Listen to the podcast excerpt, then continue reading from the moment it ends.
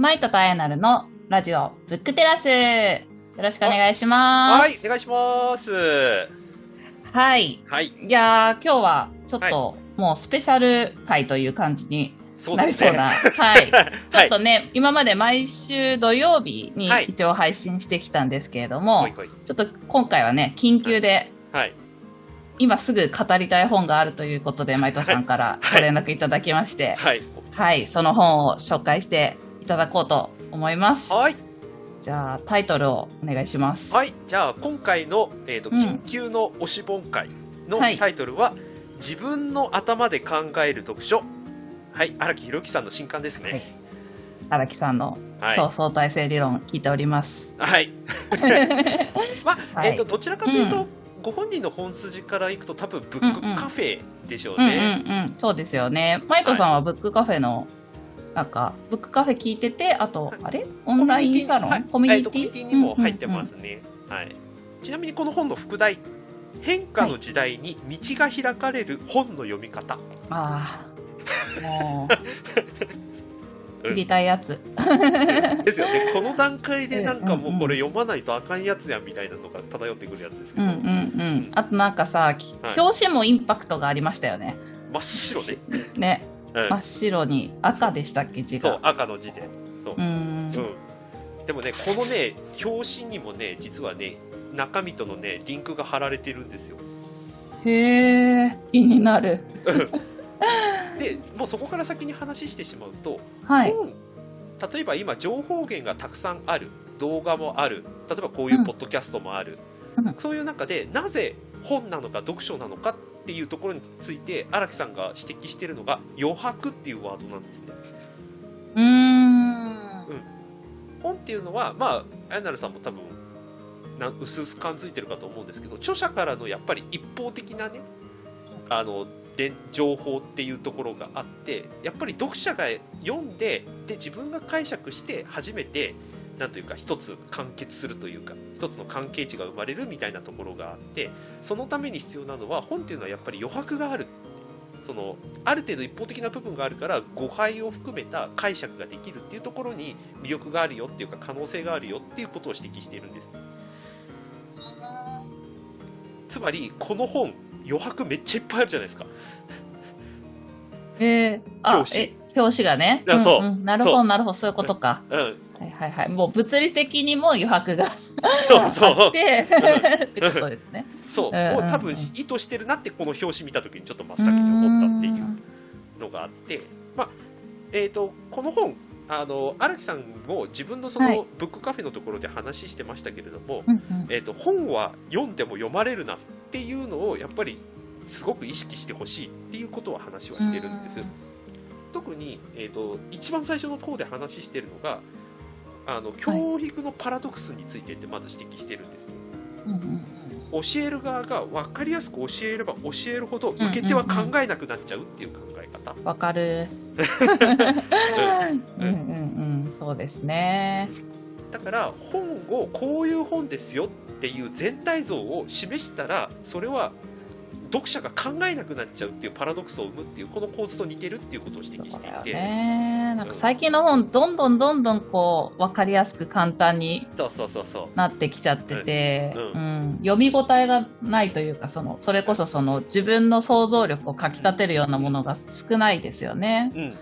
まあ、も、ものによりますけど、うん。なんかこう、ビジネス書1位とかって並んでる本は結構そういうのが多いイメージがあります。おなんかあれですね読書弱者からちょっと抜け出したかのようなコメントが出てきますね いや、もともと弱弱者も何もね、もう全然読んではいなかったんでね。なるほど。うん。そうそう。で、えっ、と、こういうところからやっぱり抜け出す。で、この本自体もそういう本でありたいというか、そういう本だという作り方をしてますってご本人は最初に宣言してるんですよ。からまさにタイトル通り自分の頭で考える読書だから荒木さんがこう言ったからっていう読み方をしないでほしいっていうことを宣言してるんです。でもなんか読み方の話を、なんかうん、なんだろう、言ったら、ハウトゥー本みたいな話をしていく本なのに、そういう風にするって、なんか難しそうですね、書くの。そうなんですよ。だからそういう意味でいくと荒木さんが自分でコメントしたところでいくとなんかすごくこうこの本はこういう読み方してるなこう感じたなっていうことをなんかそのあまり構成の妙みたいなのを考えずにあのいろんなところに種をまいたみたいなお話をされていてまさになんか一貫性がある意味ないんだなさそうである。なんか深いところであるっていうのを感じさせる本ですね。わかりやすく、こうですよ、こうですよ、こうしましょうみたいな感じの書き書かれ方じゃないっていう。うん、そうなんですよ。で、本の中にもあるんですけど、えー、と、何か本を読んで、なんか掴んだ。で、それを自分の問いの答えに結びつくまでに、ちょっと距離がある。で、その距離にたどり着くまでの距離は、教えてもらうんじゃなくてやっぱり自分で行かないといけないよねみたいなことが書いてあってまさにその自分が最後にたどり着かなきゃいけない距離についてはあの頑張ってねみたいな感じで書かれてあります。うん。だからそういう意味でいくとあの荒木はそう言ってるかもしれないけど私はこう思うっていう持論を導き出していただければそれに勝るものはありませんってはっきり宣言してる。ここはやっぱりあの序章のところでなんか姿勢を明確に示されてるって感じですね。うんうんうん。なるほどなるほど、うん、でそれにを踏まえてなんかいろい。ろ書いてある、はい、いるんですね。例えば、うんうん、一番最初の序章のところでは変化の時代だからこそ終身エンタメチャレンジの扉を開けようっていうのが序章にあって。終身エンタメチャレンジってなんかキーワードがいいですね。そうそうそうそう、うんこれは、えーと、終身で学び続けなきゃいけないっていうことを表現をしている本に対して、いや僕はそうじゃなくて終身エンタメチャレンジだと思ってるっていうふうに宣言してる。ここのなんか対比がすごく面白いですね、この章のところだと。うん、えエンタメチャレンジっていうのはどうどういう意味ですか？自分がエンターテイメントあいやいや楽しむってこと。終身楽しみ続けろっていうことですね。ああなるほどなるほど、うん、学びは大変だじゃなくて答えがないから楽しいじゃんっていう方の姿勢だっていうことですあとはねあのなぜ今本なのかっていうところとか、うん、あのどんな本を選んだ方がいいのか。あとはその荒木さんといえば問いっていうところが多分イメージ特に超相対性理論聞いてる方多いと思うんですけど、うん、この本では一貫して問いっていうところについてのキーワードがやっぱりそこたら中に踏まれてますね、うん、うん、本を通して問いを育てようとかねそういうところもやっぱり書かれていてであとアイナルさんは特に読みたいのはもしかしたらこれかもしれない。読書の病を治療しよう。読書の病？はい。例えば監読しなきゃいけない病。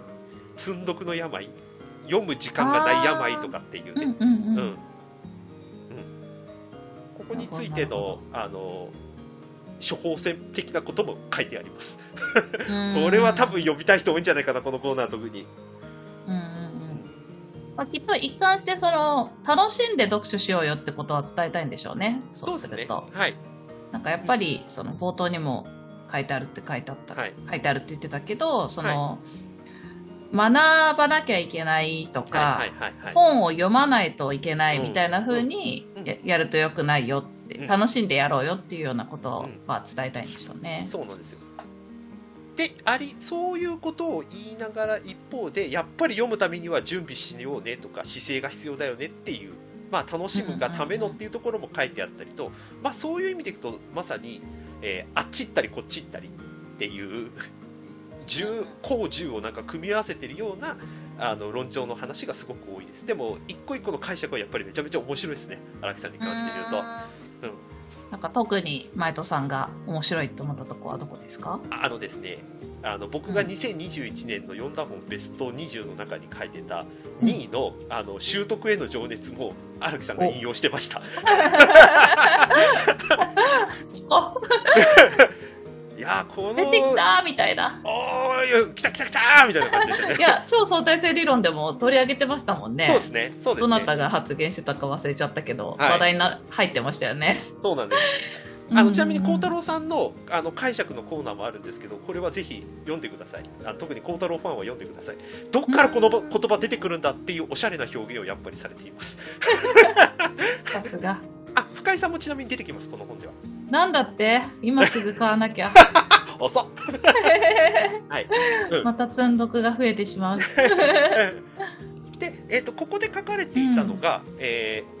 もうこれは本の時にも紹介したんですけれども、うん、あのチェスの、ね、世界チャンピオンでありながら太極拳に移行したっていうことについて、えーと、うん、本人はその同じところがあるっていうことをやりながら掴んでいったっていうとこコーナー、コーナーというかあの描写があったんですけどこれを踏まえて荒木さんはあの違うことでもやっぱり同じこと同じところを見つけるっていう抽象化の事例としてこの本を紹介してるっていうところがまあさすがだなと思って読んでたっていうのがありますね。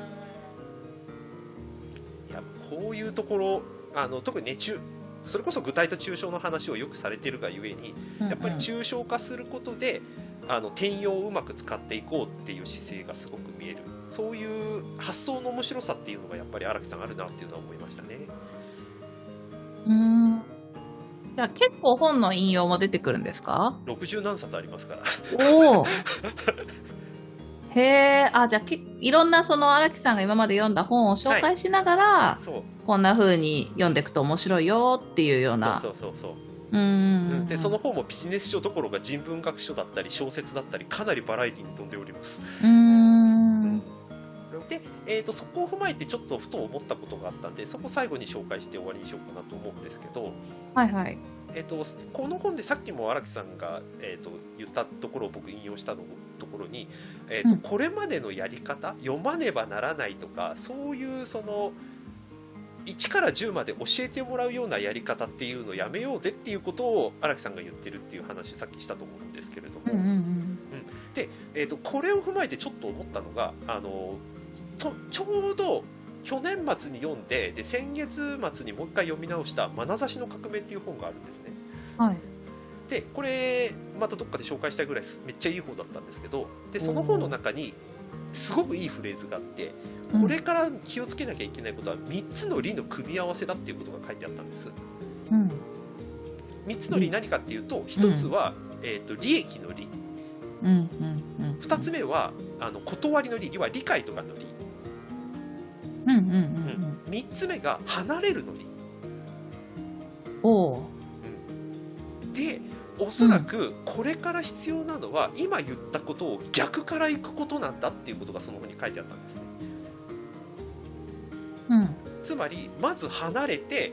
新しい利を得て、うん、それが新しい利益につながるっていう矢印ね。うん、でさらに衝撃的だったのが今までは多分問題解決っていうのが重要なポイントだったと思うんだけれどもこれからは問題からの解放なんじゃないかってことが書いてあったんです。うん。解放、ま、解放っていうのは解き放。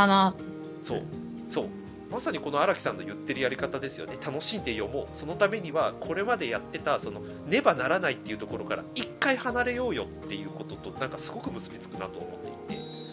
でしかもほら僕ら古典ラジオリスナーとすると思い浮かぶのって、うん、新しい古典のビジョンとめっちゃ重なるじゃないですかこれ。うんうんうんうん、メタ認知を用いてあのしがらみみたいなのから解き放たれるっていうのを提供したいっていう新しいビジョンとなんかこれまた重なるなっていうふうには思っててだからそもそもこれ問題なんちゃ問題なのかみたいな問いも多分必要なんだと思うしそういうやり方からなんていうかな新しいなんか価値みたいなものってもしかしたら得づらいのかもしれないっていう考え方も生まれてくる。でさらに言っちゃうと,、えーと利益の利からスタートしてしまうとやっぱり資本主義っぽくなっちゃうなって気はするんですよね。利益を得てそれに対してこういう理屈を作って利益使い尽くしたら離れるみたいな。なんかその離れるところからスタートのイメージが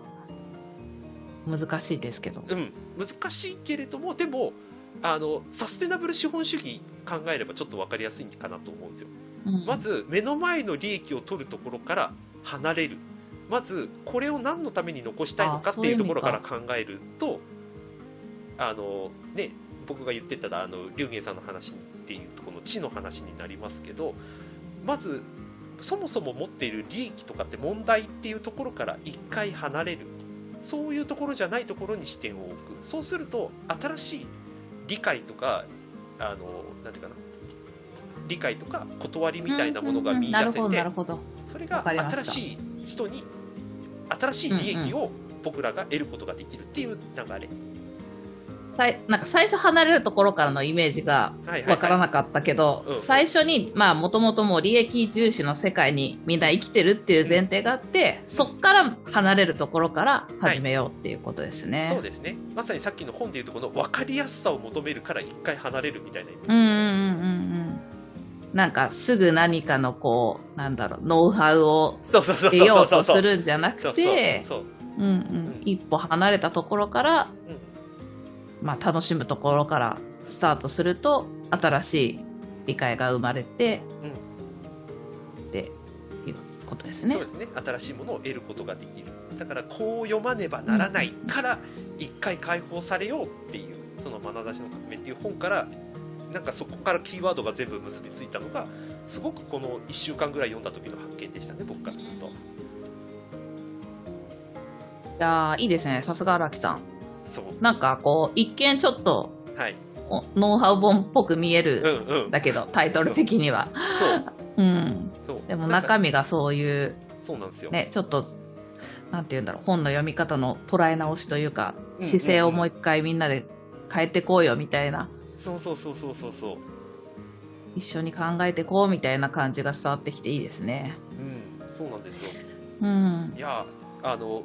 何回読んでもなんか新しい気づきが得られそうな本なのでまたなんかしかも読みまあこう言っときながら結構読みやすい。さっと読めるだけど そこから先の問いがまた生まれるっていう、そっかそっか。はい。その紹介してる60何冊の本もだいぶ気になりますねはい。あの金閣寺とかまで入ってるからね。